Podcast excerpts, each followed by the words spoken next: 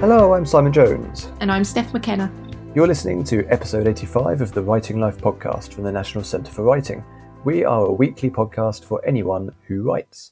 We're recording this on 24th of March 2020, which means we're into the second week of working from home. We are. It's very strange indeed. Now we're both home.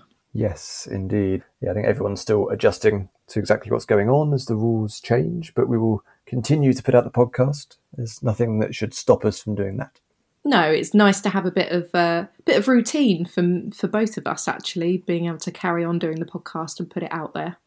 Yeah, absolutely, absolutely. So this week we have a very exciting podcast, which goes along with our second pack of early career writing resources. We did the first one back in January, and that was all about beginnings.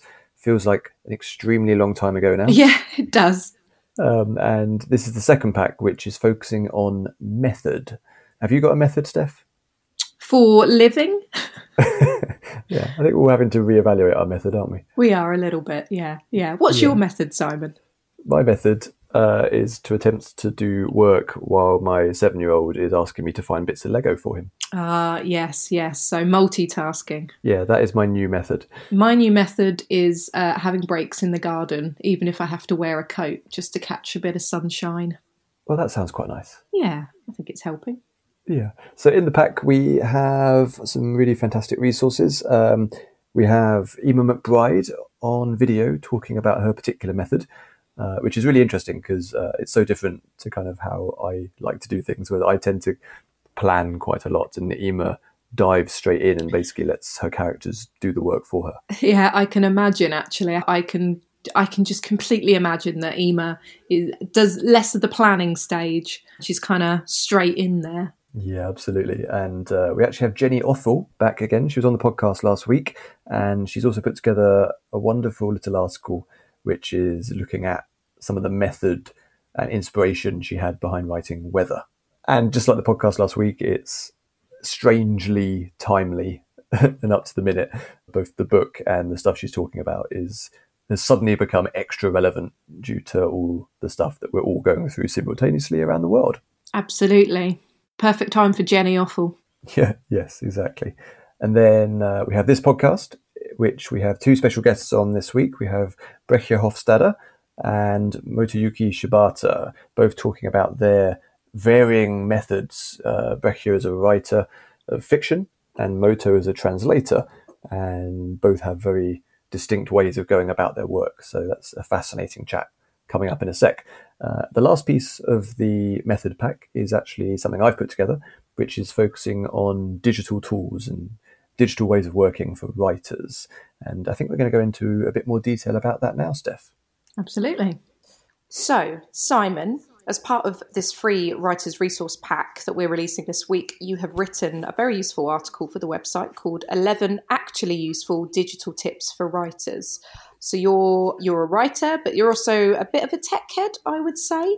you're you're very good at bringing technology uh, and new sort of websites and software into the organisation and introducing us as a team to them, um, and that that that software and technology has been really useful sort of in and outside of work. Hmm, when you say very good, do you mean very annoying? No, not at all. It's been it has been really useful. It's paying off now as well, isn't it? As we're working it remotely. Really so yeah. uh, it's been very very useful to have. But I'm sure there's a lot of people out there who maybe you know haven't had as much experience um, with this sort of thing. Maybe they're a bit more pen to paper, or they're using sort of slightly older, out of date tech, and it might be useful for them to kind of refresh what they're using. Do you want to give a quick outline beginning with software? Yeah, yeah. And I think the thing is, you know, being someone who really likes tech generally, that's kind of it's almost like a bit of a cheat because then this stuff becomes immediately easier. Whereas if you're not a techie yeah. uh, and if you don't like it, it's a much harder barrier to entry.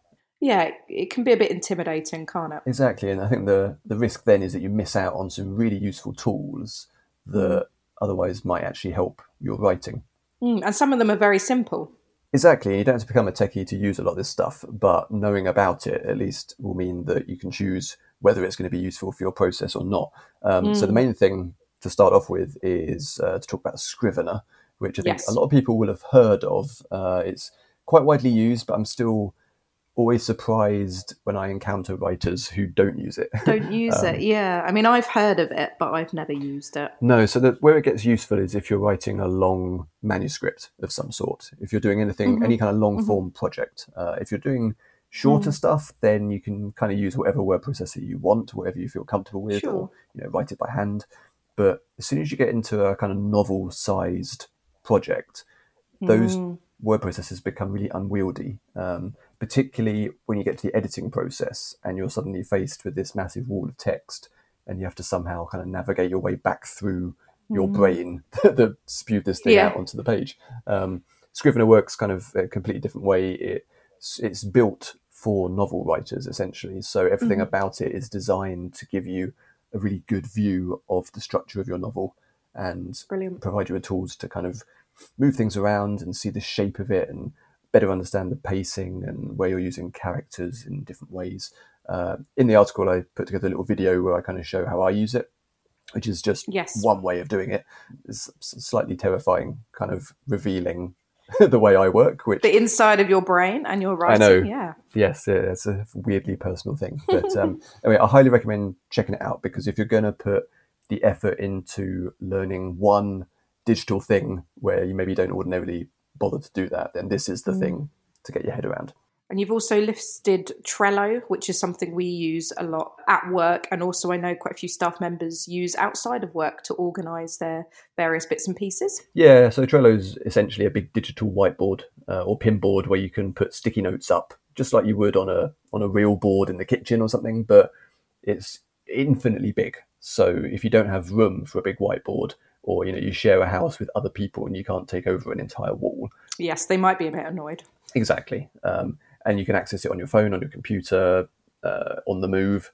So it's really good for getting your ideas down, shuffling them around uh, in a very visual sense. Particularly good for the planning stages and trying to kind of work through those initial little sparks of ideas, and uh, completely free as well. Mm, brilliant. And you've also listed Cloud Notes. Yeah, so cloud stuff generally is really handy. So rather than just using software that is on your computer, you can take notes digitally in a way that is then on your phone, on your desktop, on your laptop. You can log in from other machines to get to your notes. And also, if your house explodes, it doesn't matter in terms of your writing. You know, you will have you will have kept your notes, and this goes for cloud storage as well, stuff like Google Drive or Dropbox, because you can't back up your work enough, basically. Yeah. And I think it's something that a lot of people are like, oh, I'll, I'll get round to backing my stuff up at some point. Mm-hmm. But it only takes one kind of catastrophic incident for you to lose years and years of work. Yeah.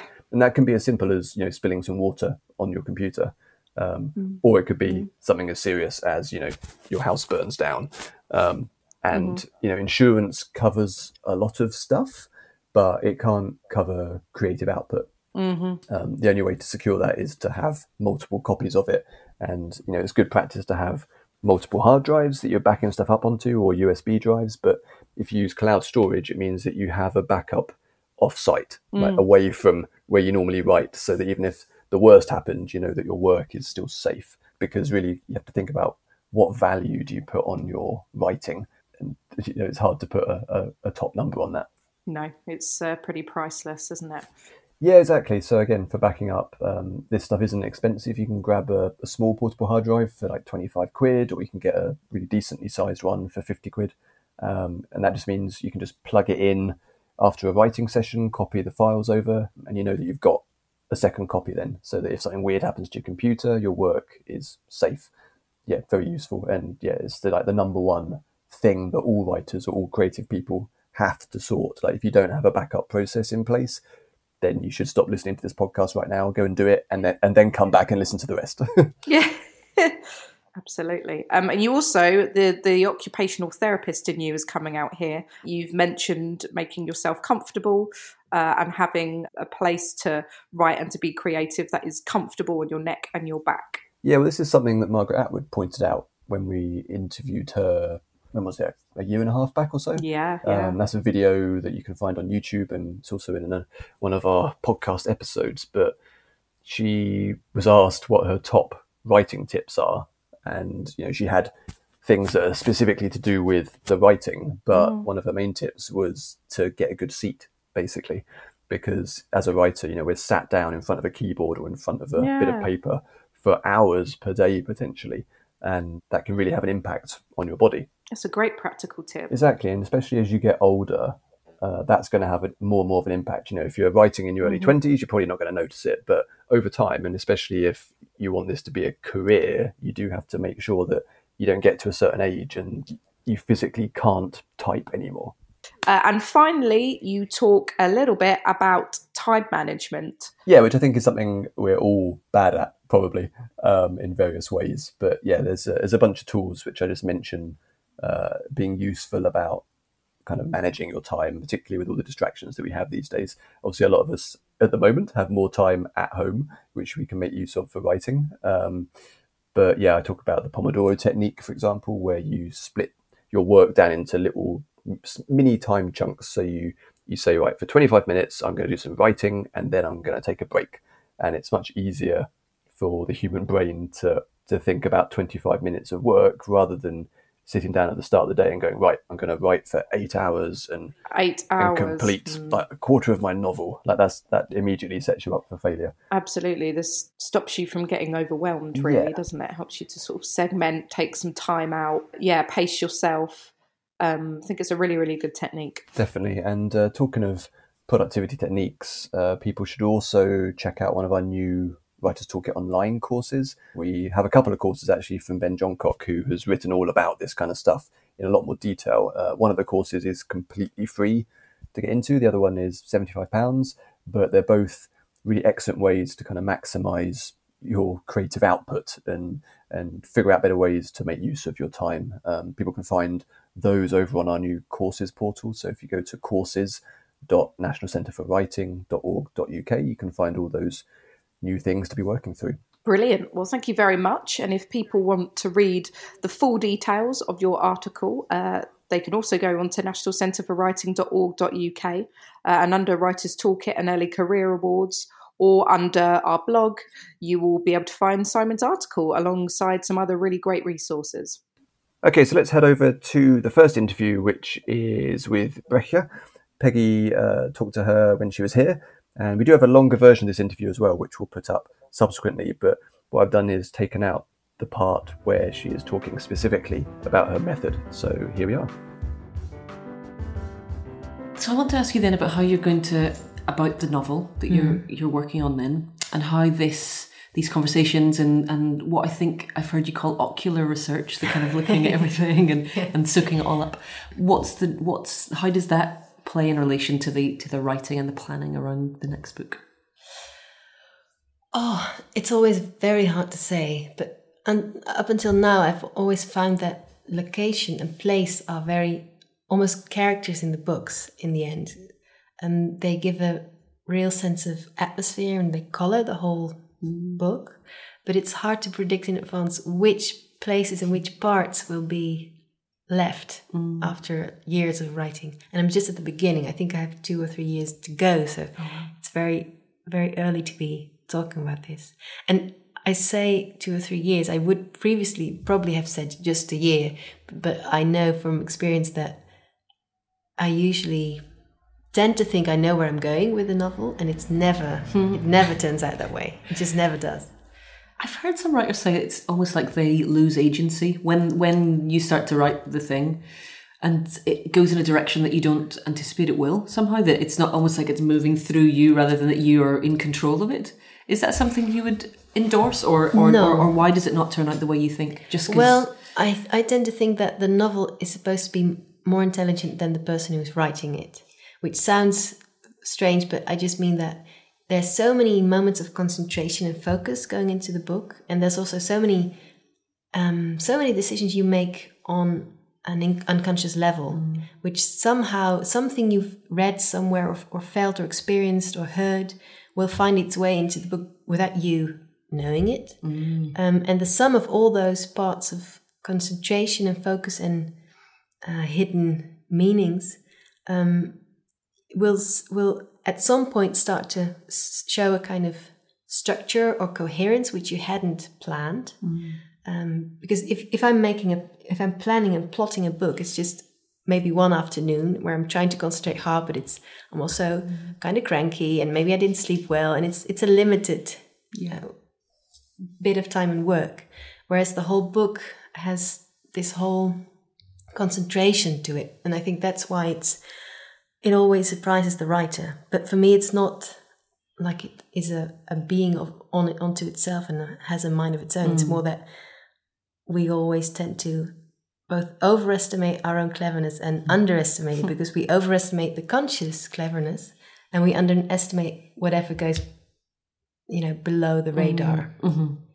um, what what i do want to ask you is what because I, I, believe your second book was essays yes. Um, i guess i want to understand a bit more about what a fictional treatment um, can do that a non-fictional one can't so in, in the case of these interviews and the people you've been meeting um, why why why make it a novel? Um, well, I, I suppose it can be both. I could now write a couple of essays about this experience, and I might. It's often the way I process things and get my head around them. Um, but I think then to allow them to uh, reach a kind of level of abstraction so that they can be more less particular and more universal, you need the freedom of a novel. Um, I guess it liberates facts from a kind of time and place mm. and makes you able to play around with them and, and show similarities of mm. patterns of thought and follow those. Um, yeah, I, I, I tend to think that the novel is ultimately always about universal human themes and human traits, mm. and it's easier to reach those, I think, if you give yourself the liberty that a novel affords. I wonder at which point for you then with you you mentioned um, you can't start it too soon. That it's that, that you've done that in the past. Yes. Are you prepared to say a little bit about what what, what happened and why you just what what you well mean? actually I wrote two between the first and the second novel. I wrote two novels, which one of them I threw away in its entirety. Oh. And the other I just kept bits and pieces, which then went to. Away? Well, I just I wasn't satisfied. I just thought it was um, a good piece of homework, like diligent homework, but it, it lacked a kind of uh, life to it. And I should have known because while I was writing it, it was just this endless struggle. And of course, writing can be a struggle, but it shouldn't be so for years on end.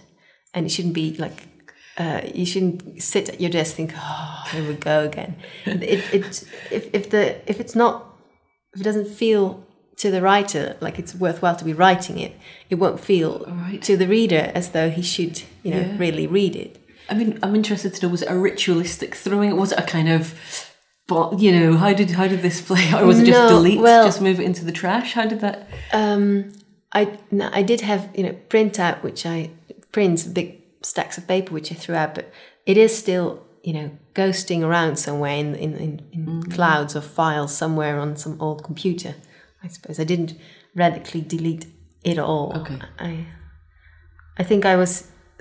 It might someday prove useful, or I might mm. someday go back and see. Well, what was it that I thought was so unappealing, and what went so wrong? Mm. I didn't do that yet. I think I had my, had enough of it, so yeah, I just yeah. didn't want anything to do with it anymore. Okay, you just knew it wasn't the right. Uh, yes, after many many tries, um, I know. Did, did anyone else read it? I mean, I'm interested. Yes, my, my, my then publisher read it, and they were actually happy to publish and to go along, and were not, not very happy with me for oh, no. being so stubborn. But well, I didn't, was. Didn't feel right. No. For you, then, with this, the one you're sort of that's working away at the minute. At which point do the characters and the other kind of you know the, the those elements um, come into the mix. Is that already the case that there's already a character who's going to be the vehicle or the kind of central force for this, or is um, that? Yes, there is a character who's called Hadewijch or Hadewijch, um, who is actually it's the name of a, a Dutch um, medieval um, visionary or religious woman, mm. quite comparable actually to Julian in many ways, who also wrote about um, the God as, as a force of love as, as opposed to some strict um, punishing mm. kind of character. Um, and I got interested in her by accident because I had a, a very good friend who had the same name. Mm. Um, and um, she passed away suddenly, unexpectedly. Um, and I, th- I guess that prompted me to th- read more about the, you know, you, you, you find a replacement activity. You can't mm, really mm, deal with the person anymore, eh, which you'd like to do. So you find a way around that. Um, and so I got interested in Hadewijch. Is that quite an unusual name? Is it a, like It is. Yes, it's very old fashioned, mm. and anyone who will who's called that immediately calls to mind the original Hadewijch because it's so rare to Yes, have to yeah. have people have that name. Well, that's fab that she kind of led you on this path to this. I suppose, and I and I also suppose that you know losing someone or being confronted with birth or death are moments when most people will start to ask themselves um, painful questions about life, Uh, like, all right, well, it could be over at any moment. What am I? What am I doing here? What, what are my plans? So it has to do with it, absolutely. Yeah, yeah, amazing. And now here is NCW's Peggy speaking to Motoyuki Shibata. In terms then of your, um, I guess your approach or your method, this being a method themed, Mm-hmm. Sure, sure, themed, sure, uh, sure. chat, really. How do you begin? So you get the new Paul Auster in the post or Mm-hmm. whatever. What- What's what's your your process then in terms of approaching it as a as a as a translation? um, you know, I sometimes, you know, uh, publishers uh, approach me and ask me if I would be interested to translate this book, a certain book, but uh, that really works. Uh, in most cases, I'm just chatting with an editor, and uh, uh, I tell them that I read this and that book, and I like I, I really loved this one, and and they sometimes you know uh, get interested, and uh, uh, eventually we decide to do it together, and. Uh, uh, then you, you, you, you, you- you're interested in the actual process I of am. I really am. Yeah, Yeah. yeah. Uh, of course, I, I I create a first draft first, and uh, I go all the way. And uh, some people are perfectionists, and uh, they don't go to the uh, next page until they are completely satisfied with the with the page they're working on. Uh, but I, I'm not like that because. Uh, you often uh, get a better sense of the page you are working on by going further. You see what I mean? I do. Right.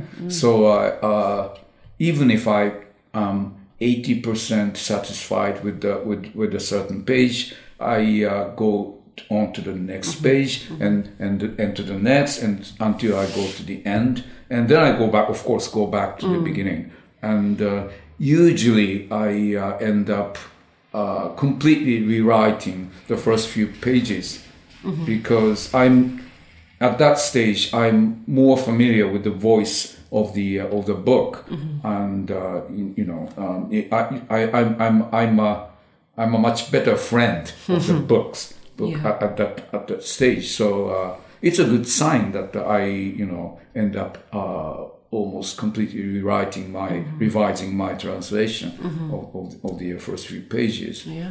Uh, then I go on to the uh, uh, final page again. And, and I, I, of course, consult the original uh, in my uh, second, you know, uh, revision. I mean, or first revision. Yeah.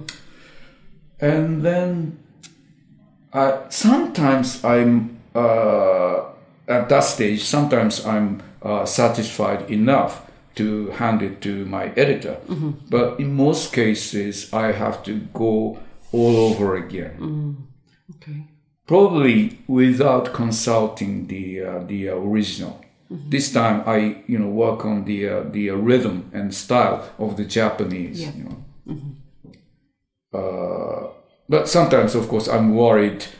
I may be, you know, uh, uh, going, how do you say, getting stray. Uh, what do you say? S- sort of like getting further away from Right, right, what right. you Yeah. need. yeah, Sometimes I'm worried I might be getting uh, too farther away from the original. Mm. So then, you- of course, you know, I look at the original, and but so Mm. uh, and then I usually, you know, after the second revision, I'm ready to hand it to the uh, uh, uh, to the to the editor. And my wife uh, uh, makes a lot of criticism during the process. She's your first reader. Oh yeah, yeah, yeah, yeah, yeah. And uh, I, I always get angry when she you know, criticizes something in my translation. But in most cases, I end up, you know, uh, following her advice. Right. But sometimes I need, uh, I seem to, you know, need to go through that stage of, you know, getting irritated. Yeah. Is she a tough critic? She is, she is, yeah. That's good. Uh, especially in terms of the, the uh, correct use of the Japanese language. You know, there are certain col- uh, collocations that go well, and, and some, and there are other collocations that don't don't really go well. Okay, you know. yeah. And I'm I'm sometimes pretty uh, careless about them. Yeah. Hmm. So what I, I want to know a bit about what, what are the ideal conditions in which to translate for you? I mean, is it silence? Is it music? I, I, we we had a crime writer here Hmm. Oh, last yes, yes, September who yes, stayed yes, in the yes, cottage yes. as well, and she said when she was writing her book, she um she used to love having um, very scary films on a big screen silently. Really? Uh huh. That was Ah, how that was that was ah. her perfect. Okay. right. So I'm just intrigued by what then. Uh, uh, Depends on which stage I'm in. Okay. In the beginning, when I when I'm working on the first draft, I always play music. Uh, uh, not in the Japanese. As if it's song, if it's a song, uh, it has to be in English or in any uh, you know foreign language, because uh, um, you know if it's Japanese, it just you know comes into me and uh, you know mess, mess messes up my my my uh, language. yeah. Right, right. It's very distracting. But if it's English, you know, if I don't pay attention, uh, it, you know, it never bothers me. It's just it's just a sound. know, that- Wallpaper. Right, right. So uh, uh, it could be uh, you know uh, baroque music or rock music from the sixties and 70s Uh, but uh, I, I always play music simply because you know translation is basically uh, uh, not really work for me. It's it's it's a it's something I, I play with. I, I mean it's it's a it's a play. You know, it's it's I, I'm just having fun translating. Yeah. How wonderful to have a job that's that's Oh yeah, like pleasure. Yes, yes, yes. You know. Yeah. But uh, on the in, in the uh, final stage, you know, when I'm sort of fine tuning Mm. my uh, my uh, prose, uh, then sometimes even Bach can be you know distractive, Yeah. and uh, I, I need some silence, Okay. which is hard to get in Tokyo. Yeah, yeah. Did you have you found Norwich silent? Has it been? Oh uh, yeah, yeah. This is yeah, the ideal place for my translation. Yeah. Yeah. So I, I remember back in 2016, I uh, stayed stay here Mm-hmm. one month, and uh, I m- did uh, most of my translation of uh, Huckleberry Finn Mm-hmm. here. Great. Many thanks to Bregje and Motoyuki for taking part in those interviews, and thanks to Peggy for always being a very engaging host. If you have questions or want to get in touch with us, you can find us on Twitter and Instagram at Writer Centre, check out our Facebook page, or find us over at nationalcentreforwriting.org.uk, where you can also sign up to our newsletter. And uh, I really do encourage you to do so because we're going to be keeping in touch with everyone during this slightly uncertain time, and uh, we'll be sharing as many tips as we can. And if you haven't already, please do head over and rate, review, and subscribe the podcast because it really helps others to find it. Thanks again. Keep writing, take care of yourselves, and we will catch you on the next episode.